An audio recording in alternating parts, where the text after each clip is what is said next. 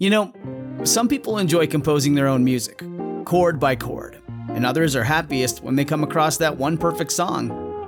Work is not a lot different than that. Whether you prefer building your own workflow or using a pre made template, with Monday.com, you and the team can work in a way that's comfortable for everyone. Tap the banner to go to Monday.com and build your own amazing workflow, or find an awesome template. No judgment. Say goodbye to your credit card rewards. Greedy corporate mega stores, led by Walmart and Target, are pushing for a law in Congress to take away your hard earned cash back and travel points to line their pockets. The Durbin Marshall credit card bill would enact harmful credit card routing mandates that would end credit card rewards as we know it. If you love your credit card rewards, tell your lawmakers hands off my rewards. Tell them to oppose the Durbin Marshall credit card bill. Election College episode 157 Presidential Inaugurations.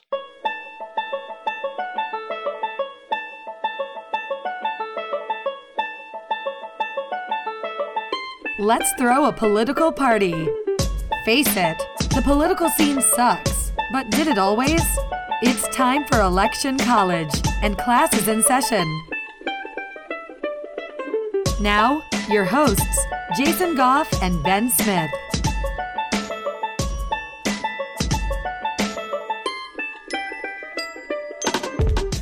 Jason, it won't be long before we have another presidential inauguration in the books. But first, let's talk about some of the old presidential inaugurations, or maybe I shouldn't say old, but you know, before now. Yeah. Yeah.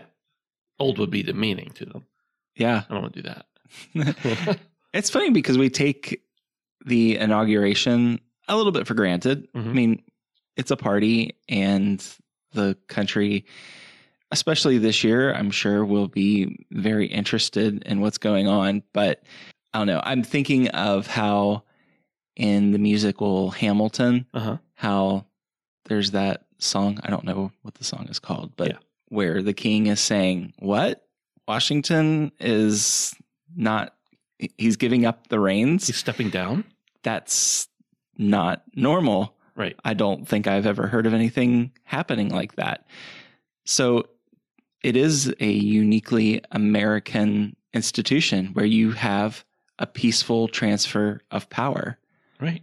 Yeah. And it's amazing because with a few little hiccups here and there, we've never really had an issue with one president, you know, kind of trying to keep the next one out. uh, and really not even uh, not even really trying to keep them out, but you know, a couple times where it wasn't so agreeable, but it has never resulted in a, an outbreak of violence or war or anything like that, like in many other countries when there are transfers of power. So I think we, yeah, agreed. We take it for granted. Plus, there's a cool parade and stuff too. Right. Yeah. So you ready to talk? Uh, well, maybe we should get back in time. Yeah, way back to 2001. No, wait, no, further back. Than, yeah. How about 1789?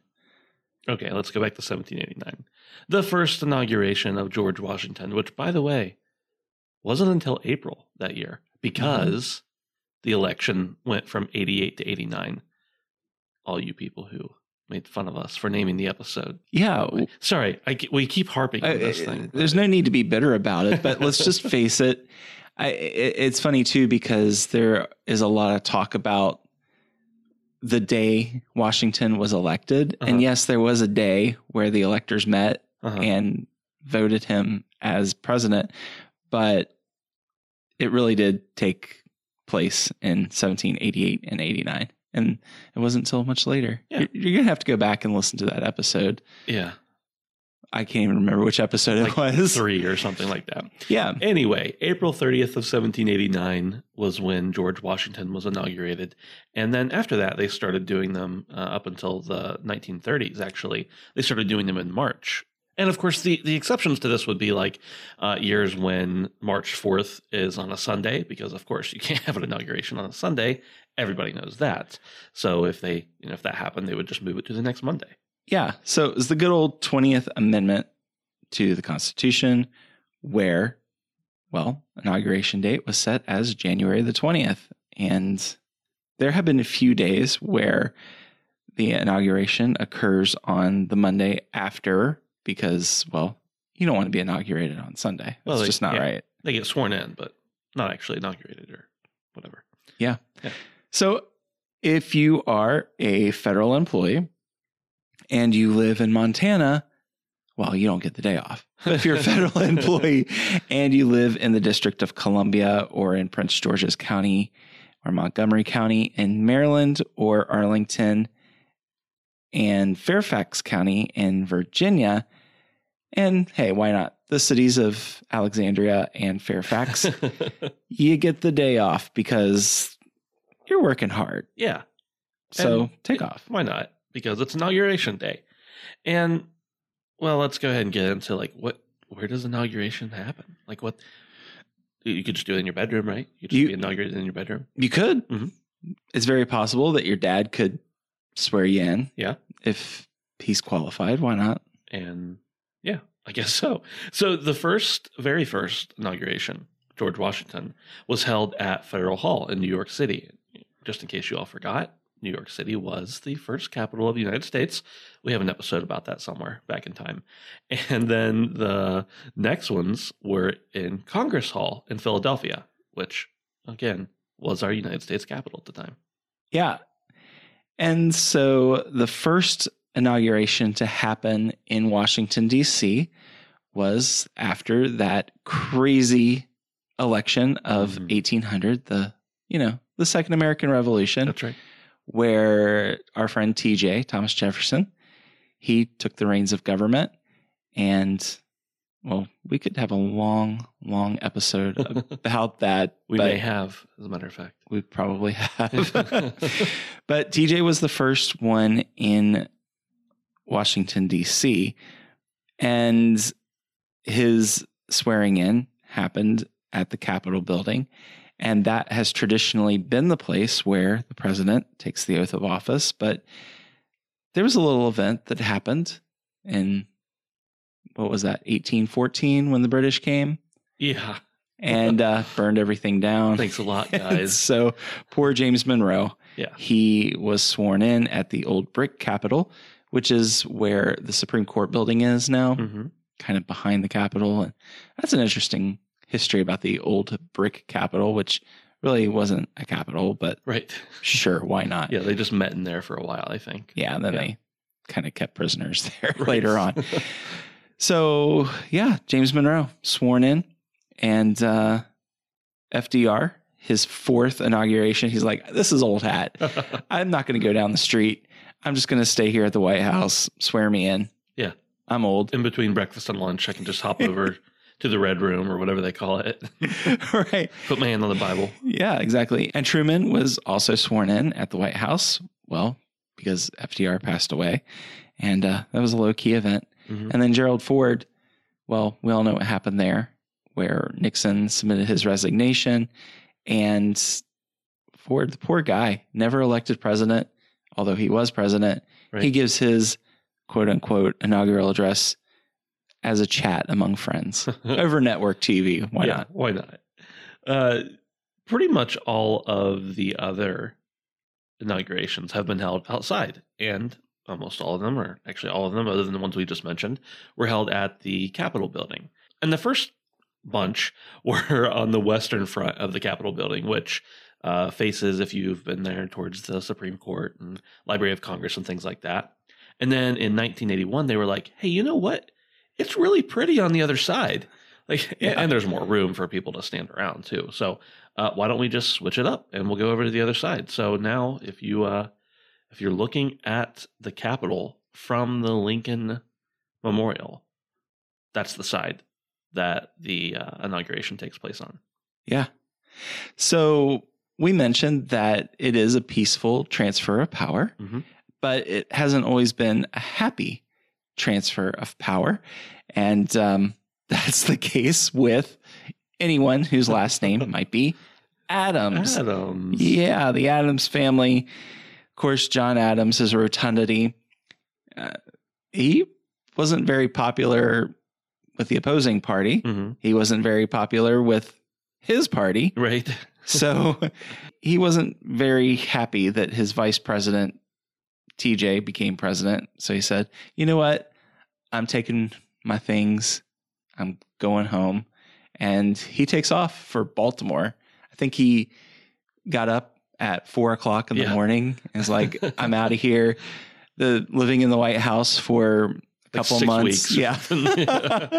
that's that's enough. yeah. So some people say, well, he was being noble and he wanted to make sure that TJ, it was his show. Uh, we know the truth. Yeah. Yeah. he, he bolts to Baltimore and then takes a something, a, train. horse, Yeah. a train, I don't know. something. he hightails it to Massachusetts. And then his son, like father, like son. yeah, the Q, he's like, I cannot stand Andy Jack. Andy Jack doesn't like the Q. and in 1828, maybe he just didn't want to be a part of the party. That's possible. He didn't seem like a party animal. I think he was the opposite of a party animal for sure. Yeah. You need to come back on Thursday and listen to the episode that we're going to do on the election of 1828. Well, we already did an episode on the election of 1828, but the inauguration, of Inauguration. 1829 Yeah. gets a little crazy. But uh, yeah, the Q doesn't attend. And then, of course, Johnson, Mhm. Andrew Johnson. Right. Well, what happened there, Ben? Well, if he wasn't drunk at the inauguration, he just wasn't going to go. so he doesn't show up to Grant's inauguration. Uh, and then uh, Woodrow Wilson didn't go to Harding's inauguration.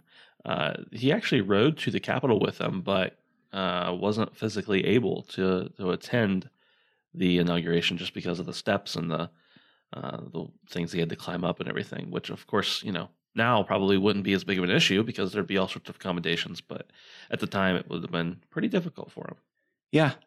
And then, of course, Nixon didn't attend the inauguration of, well, it was their inaug- inauguration. He didn't sit in the live studio audience for Ford's uh, speech or even go to the swearing in because he was hightailing it Yeah. Out of DC. And if you listen to On the, plane. yeah, on the Yeah. jet plane that was Air Force One until it's flo- flying over Kansas and, well, it became, And the pilot cried. oh, I don't think that's true.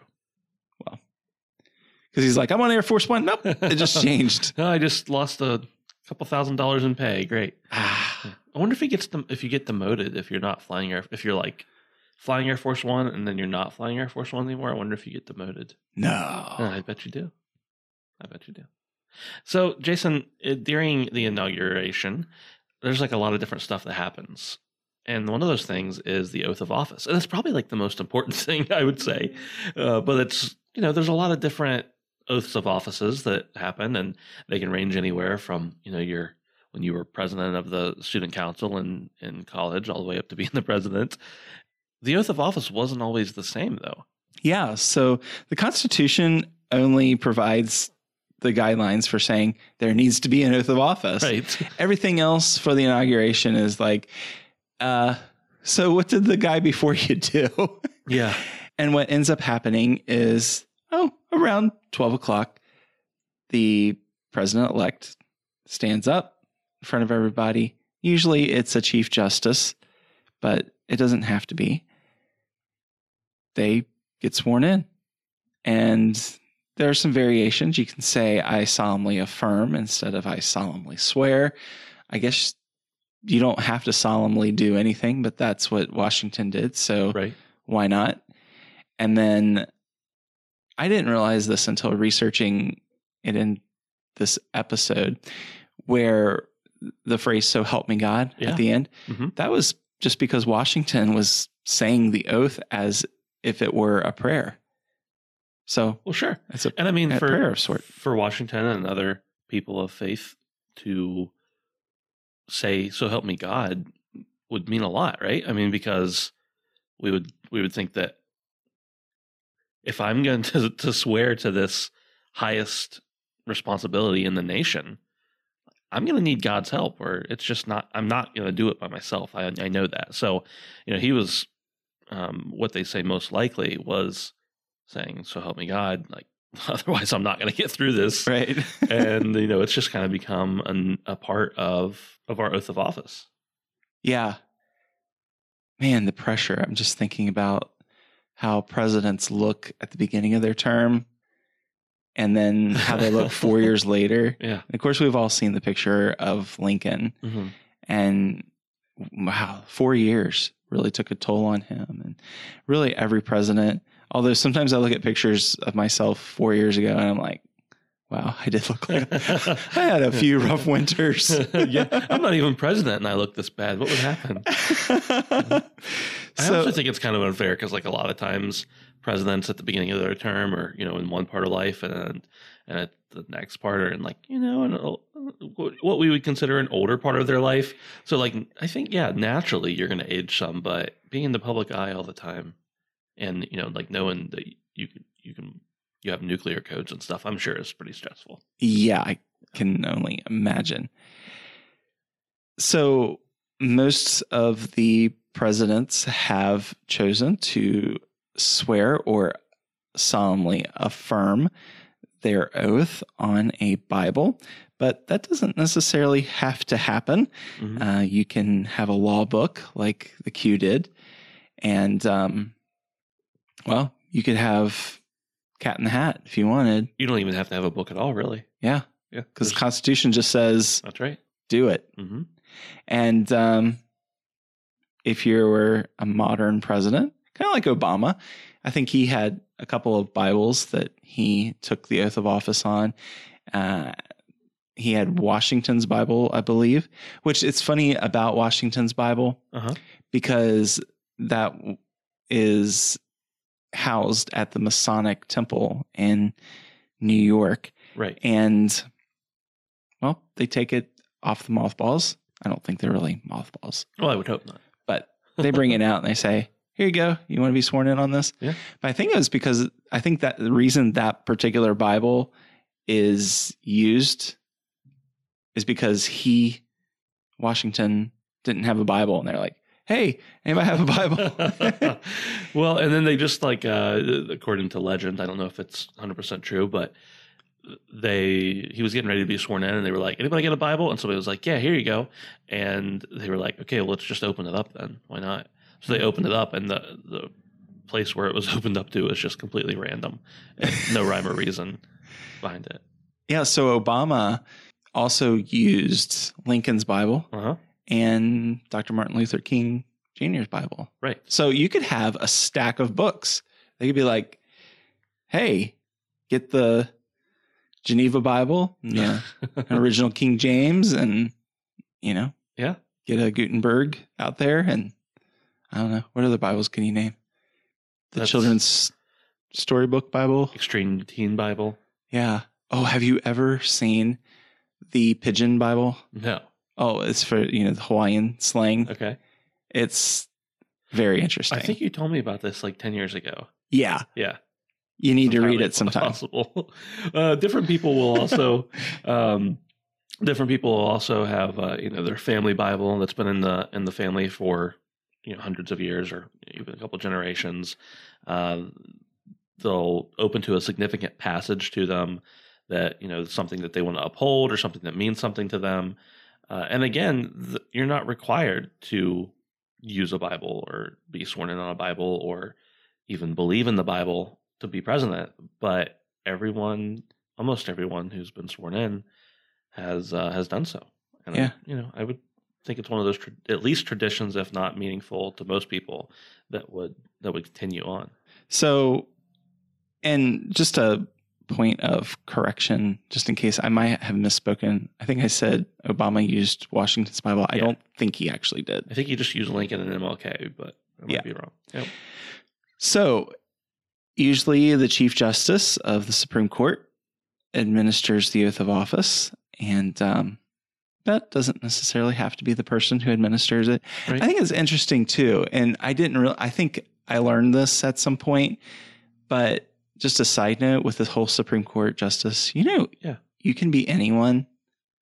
Yeah, you don't have to be And- a, a special person. Yeah, Yeah. to be a Supreme Court justice, you just need to be confirmed by the Senate. Right. That's absolutely nuts. you don't have to have a law degree or anything like that. I don't even think you have to have a law degree to be on the Supreme Court. Period. Right. Yeah. Absolutely nuts. I think you and I should be on the Supreme. No, never mind. as soon as I said it, I thought, no, bad idea. So the oath of office is administered, and then right after, so help me God, if they choose to say that, the Marine Band, which this has been the tradition ever since TJ, does the whole ruffles and flourishes things Uh-huh. four times, which is like that. Da, da, da, da, da. Yeah. Okay. That was my um, trumpet impersonation, my Nice. iTunes debut. It didn't work. Oh. It wasn't, it didn't do it for me. He didn't stand. and then they play Hail to the Chief. Yeah. Uh, so just back a minute to people who, you know, do the swearing in thing. Uh, whenever eh, they've all been men. So they haven't all been chief justices, but they have all been men except for one. Do you know who it was? I have no idea. I just found out earlier tonight. But it was uh, Sarah T. Hughes.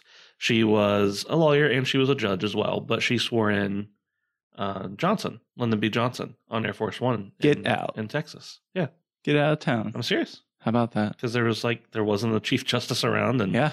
you know she was the only one who was a judge or a, a, uh lawyer of type of sorts that was around at the time. So they were like, "Hey, you should do it Hey, we're going to be aboard that very plane Oh, tomorrow. no.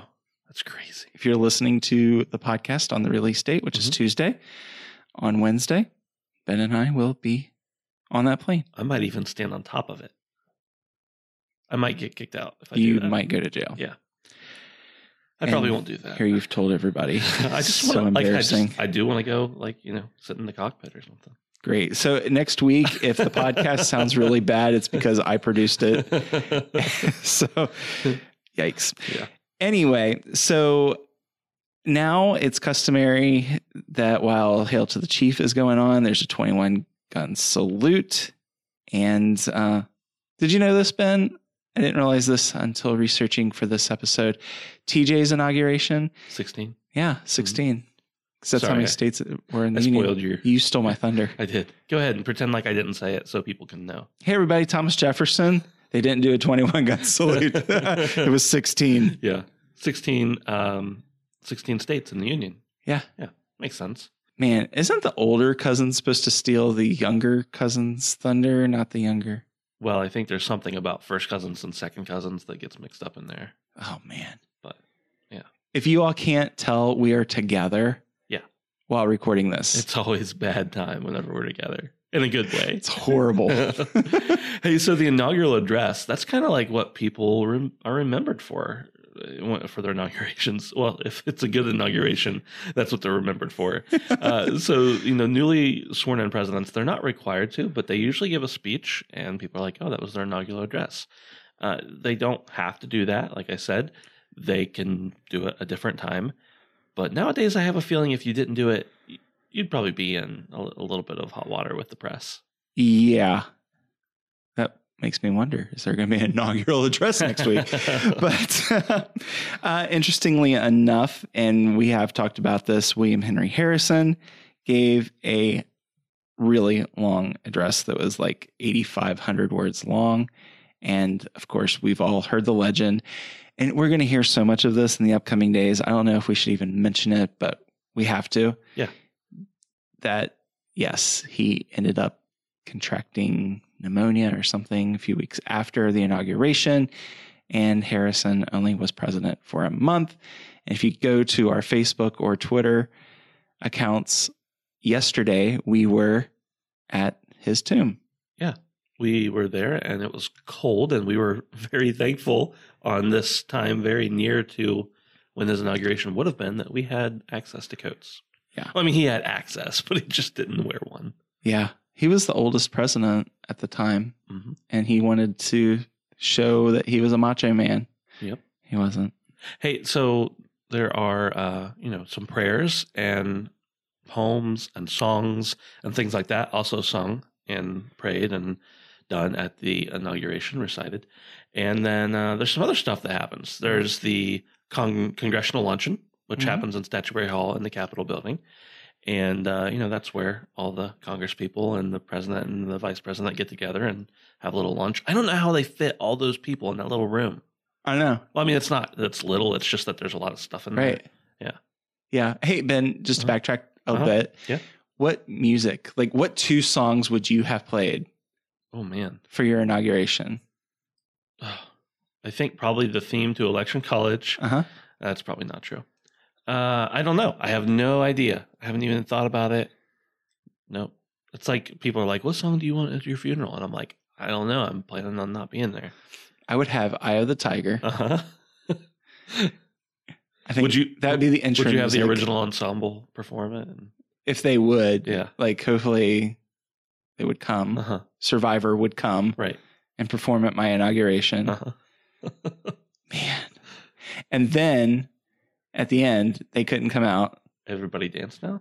No, Oh, that's what I was thinking. no, Queen. Oh yeah, We are the champions. that'd be hard. That would be my rallying cry for the American people. I'd be like, we are the champions, man. It wasn't just me that won the election. That's right. All of us won the election. Yes. That's that is awesome. uh, your campaign slogan could be "I'll make you all win." Yeah. So there's the congressional luncheon, Look for that t-shirt to be made soon.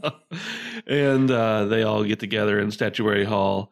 And there's this committee that gets together, and you know there's supposed to be this bipartisan committee, and they're the Joint Congressional Committee on Inaugural Ceremonies, which seems like I don't know if I got to like pick whatever committee I wanted to be on, I'd be on the one that only had a job once every four years.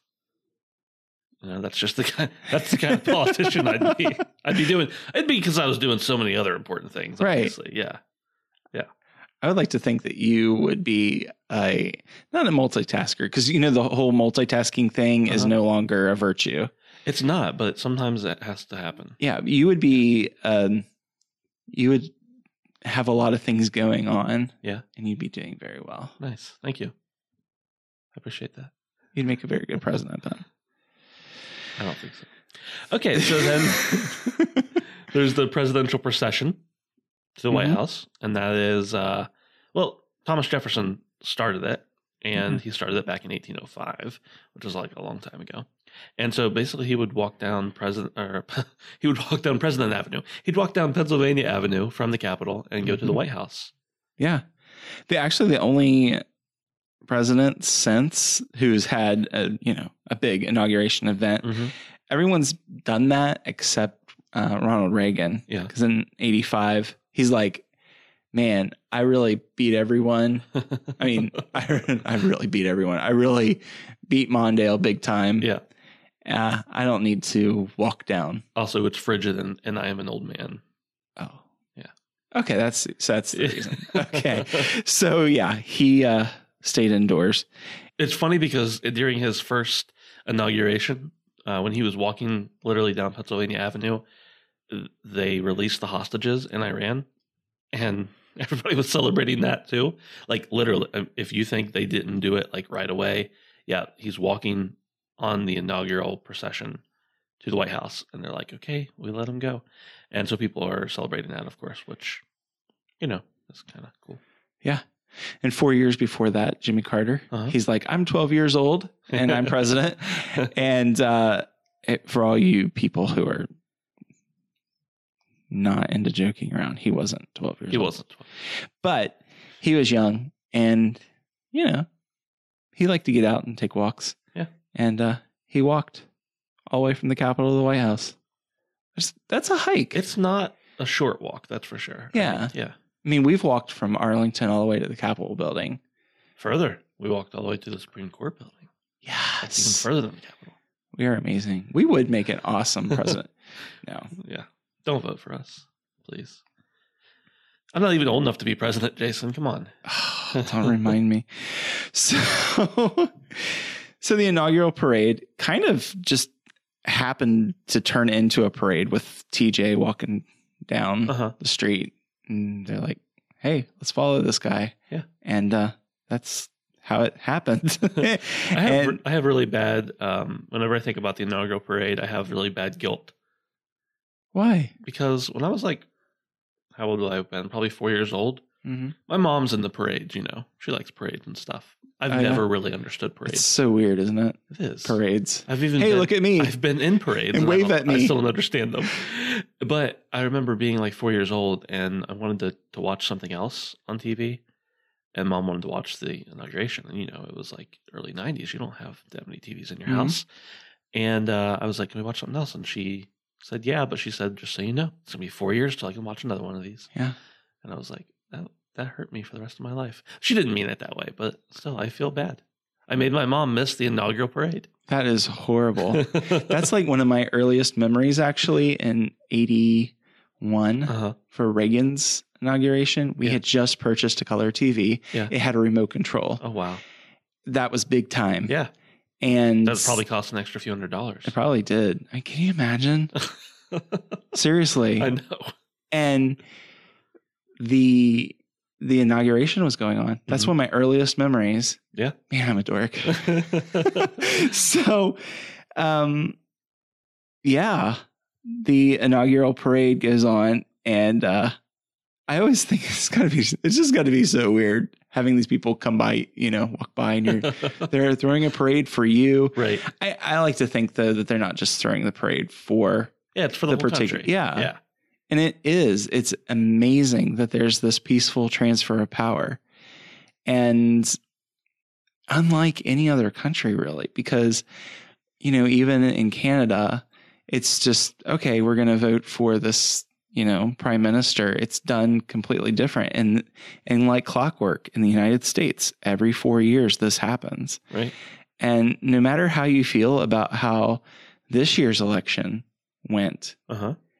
You can still celebrate Sure. and i and i hope that's the case i hope that and we do stay away from you know current political right. issues and everything but but look at it from a historical standpoint that this is something that we are not we're not uh, undergoing a coup Right. where the government is being overthrown We don't have a dictatorship. We don't have. yeah. Yeah. And and you know, this is a really unique month too, where man, we're really pontificating here a little bit, but the whole concept of okay, we have a new Congress Right. and it's an outgoing presidential administration and we are at peace. Right. That is a really cool thought. That that transition has already happened with the House and the governmental- Senate Yeah.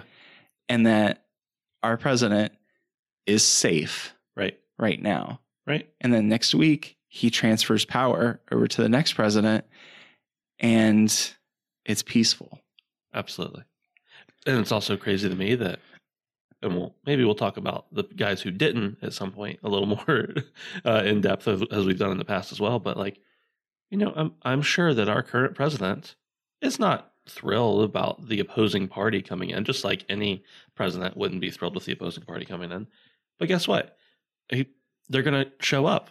And he's going to be there and he's going to be respectful and he understands the importance of a peaceful transition. Yeah. And I think that's really important and and that's good. And he's got a house in DC. That's right. I mean, he's going to live not too far from Yeah. the White House. I wonder what he's going to do. Do you ever think about that? Like some presidents seem to be stay really involved after they're done and other Mhm. presidents just like disappear off the face of the earth. Yeah. It's you know. I kind of liken it to, you know, how we're very passionate about particular sports teams or. I feel like Uh-huh. the older I get, maybe not so much, but, um, you know, it's like all those former Red Sox players that now play for the Yankees. And you're like, how could you do that? You know, because if you're born a Red Sox fan, you're going to be one until you die. And here the players transfer teams Right. so easily. A lot of times, Depends on where the paycheck comes from as well. Yeah, Yeah. a lot of times we think of it in terms of what our political preferences are and so on. But uh, if you're a professional politician, you're you. It's quite possible that you're going to look at the opposing party and not be so violently opposed to the people. Right. You might be very opposed to their policies or their politics, but they're a colleague Right. and there's respect. I, I saw something uh, just the other day about how uh, agreements with the senators Uh-huh. a lot of times happen in the gym, Huh. in the in the senators' gymnasium, where they're just shooting hoops with people on the opposing side, but they approach them almost like friends. Sure. Well, it's interesting. I mean, we're getting way off track here now, but that's okay. We're at the end of the episode almost. The uh, the uh, there's a, a, a joint committee in Pennsylvania for uh, liquor control, actually, and there's a Democrat and a Republican on it who head the committee, and they're buddies. I don't think they became buddies. You know, th- I think they became buddies as they were on the committee together, and they're both fighting for reforms in different ways for the for the um, task that they've been given, and they have completely not completely they have differing viewpoints on many things, but they like go to, they went to each other's weddings. They go out, uh, get dinner and, and a beer together. Like they're they're friends, and they can respect each other while also fighting for what they believe in differently. And I think that's a really cool, a really cool story, a really cool relationship for them to have. And I think that's way it really should be and can be. Yeah. And as you know from this podcast, listening to the history, that these disagreements, and many times it is about the same, you know, the role of the federal government, the role of the states' governments, and so on. Let's well, maybe we can wrap it up like this, this episode like this.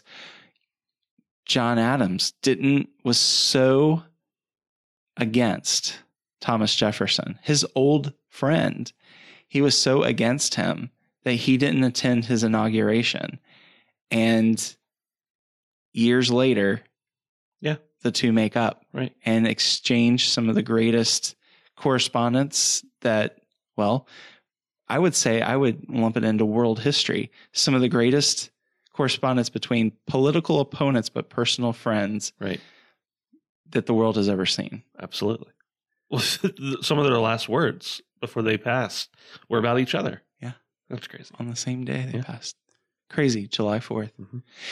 Hey, speaking of correspondence, it's extremely easy to correspond with people. And one of our favorite ways to receive correspondence. We're on the internet. Yeah. Yeah. It's amazing. Still blown away by the whole internet thing. And uh, oh, we can put in that little fact about in what? 1997? 1997, yeah. Mhm. That Bill Clinton's inauguration was the first streamed inauguration Yeah. over the internet. When I think about the internet and live streaming, 1997 doesn't come to mind generally. Like internet in general, you know, but live streaming. Yeah. Holy cow. I was on a dial up modem in Yeah. 1997. what was going on, man? It's like watch one second at a time, I guess. And now you can actually leave a review in iTunes in about 48.6 Mm-hmm. seconds. Yeah, exactly. So go to electioncollege.com slash review. That will take you to iTunes.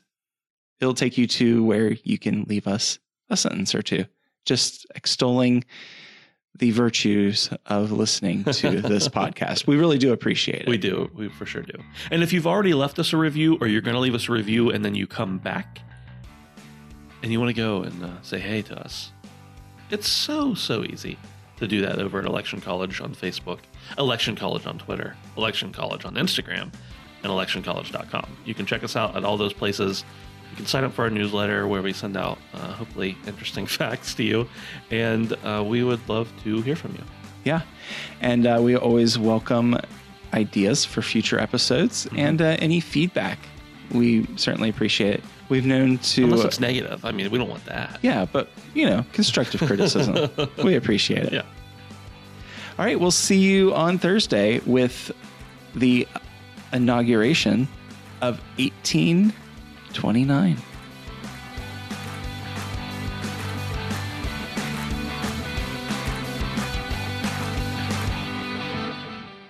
Our bodies come in different shapes and sizes, so doesn't it make sense that our weight loss plans should too? That's the beauty of Noom. They build a personal plan that factors in dietary restrictions, medical issues, and other personal needs so your plan works for you.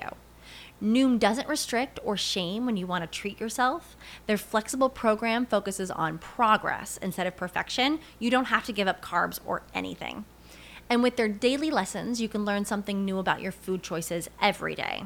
After just a few days of using the app, I learned how to recognize cues for overeating and how to choose the right foods to feel full. Stay focused on what's important to you with Noom's psychology and biology based approach. Sign up for your trial today at Noom.com. That's N O O M. Dot com and check out Noom's first ever cookbook, The Noom Kitchen, for a hundred healthy and delicious recipes to promote better living. Available to buy now wherever books are sold.